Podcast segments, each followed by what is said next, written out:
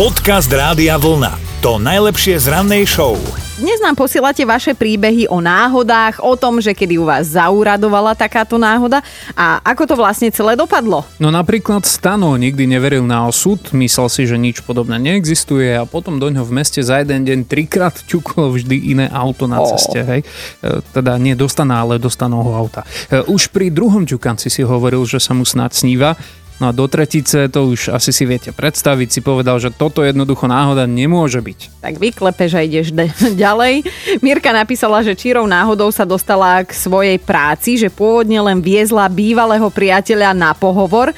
Ten prišiel v obleku a kravate, ona bola v rifliach a tričku, čakala ho na recepcii a keď teda bývalý skončil pohovor, slovo dalo slovo a zavolali donútra ešte aj ju, že sa teda aspoň porozprávajú. No? A dopadlo to asi podľa všetkého tak, že nakoniec tam aj Mirka robí a robí tam dodnes, takže budeme držať palce, nech to aj ide naďalej veľmi dobre. E, Peter, tento mal zase trochu iné. No, on čírov náhodou pribral za rok 20 kg, že a ani náhodou sa mu to teraz nedarí zho- zhodiť. Tak Peťo, vieš čo, ja si myslím, že takto náhodne sme v tom s tebou.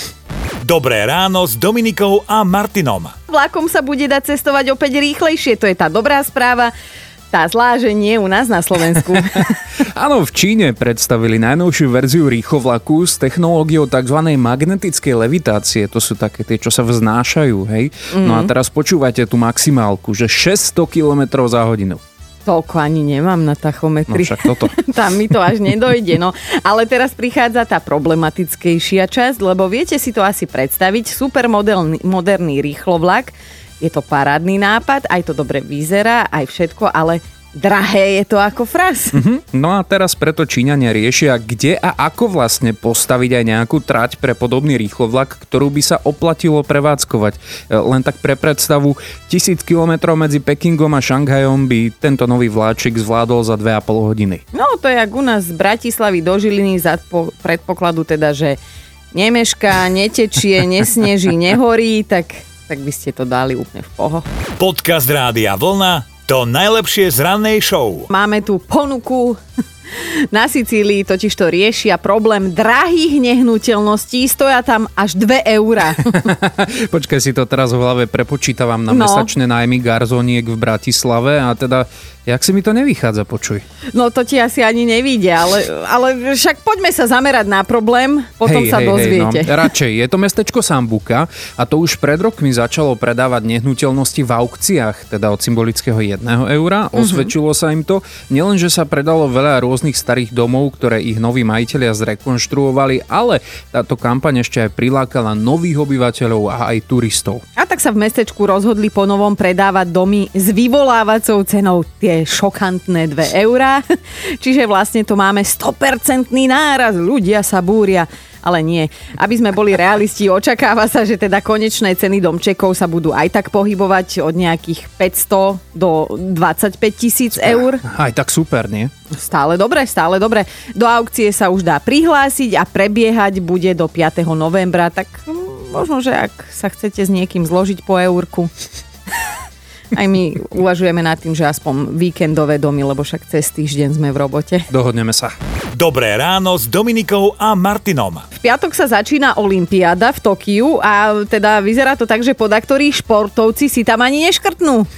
Nechceme teraz byť nijak negatívni, hej, predsa nie je dôležité vyhrať, ale zúčastniť sa, lenže ono to vyzerá tak, že organizátori športovcom nie a nie dopriať ani tie ostatné vrcholy, nielen tie športové. No, máme pandémiu, hej, tak Medzinárodný olimpijský výbor nabáda športovcov, aby sa mimo súťažných, súťažných zápolení nestýkali a komplikuje im to aj po praktickej stránke. Napríklad mm-hmm. postele na izbách sú vyrobené z kartónu a sú také krehké, že dve tela jednoducho neunesú, teda určite nie dve tela, ktoré by sa snažili nejaké pohyby ešte robiť na tej posteli, hej? Mhm, Vieš no. čo, akože keď sa tak pozriem na seba, tak možno ani jedno telo by niekedy neuniesli, ale ako organizátori tvrdia, že to nie je preto, že e, by chceli takto niekomu niečo zakazovať, že oni športovcom doprajú, nech si užijú, len od nich chcú, aby skrátka boli zodpovedné. No a tie postele sú v prvom rade recyklovateľné. To je hlavný dôvod, prečo sú z kartónu. Jasné, tak buďme všetci eko a pozri sa, kde je vola, tam je cesta, je aj dláška, je aj kúpeľňa, určite budú mať aj nejaké kuchynky k dispozícii. No a čo by si sa vyhováral?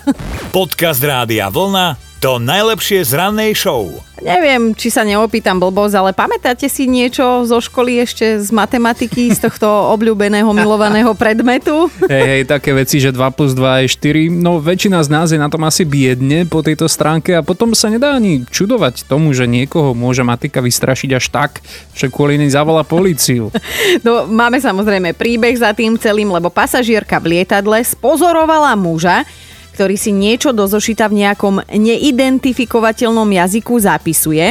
A teda prvé, čo jej napadlo, bolo, že určite ide o nejakého teroristu a že on si tam nejaké tie hieroglyfy hej, zapisuje a že teda niečo to znamená a zalarmovala preto letušky a tie privolali posily, zjavne tiež baby neboli z matiky moc dobré, ktoré teda tie posily potom prišli a začali riešiť podozrenie, hej. No a nakoniec vysvetlo to, že pán e, zďaleka nie je terorista, ale je profesor ekonómie. To je ale skoro to isté. Hej, v podstate áno, pre nás no. všetkých. Ale on si tak teda dovolil skromne lúštiť vo svojom zošite náročnú rovnicu. Tak ja teraz neviem, jediná premena X, ktorá tu ostáva je, že kto sa hambil viac. Vieš, či on, alebo tá premotivovaná spolucestujúca. No akože ja na jednej strane pána ľutujem, na druhej strane chápem aj slečnu, lebo teda ja a matematika dodnes si nety- netýkame, ale asi by som bola vyplašená rovnako, len neviem, či by som rovno políciu.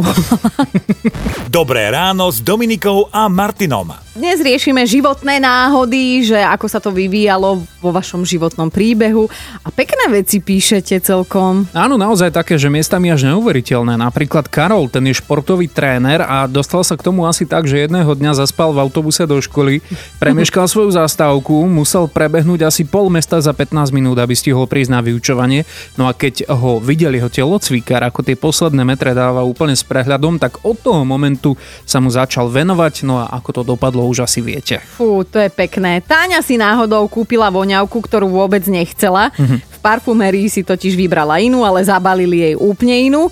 A keď si to doma uvedomila, tak už nevymýšľala, že nepôjde to vrácať späť, tak voňavkou sa nastriekala, vybrala sa do mesta za kamoškami a stretla zaujímavého chlapika, dnes už svojho manžela, a že viete, akou vetou ju prvýkrát oslovil, že mm, pekne voniaš. Jasné. Hej, hej, Ja to- by som si povedal, že uchylak, ale... E, áno, však Áno. každý k tomu pristupuje. Inak vieš, na druhej strane to sú také originálne vety, vieš, že už potom len na vyššom stupienku je, že čo tu také krásne dievča robí, také Samo. osamelé. Mm.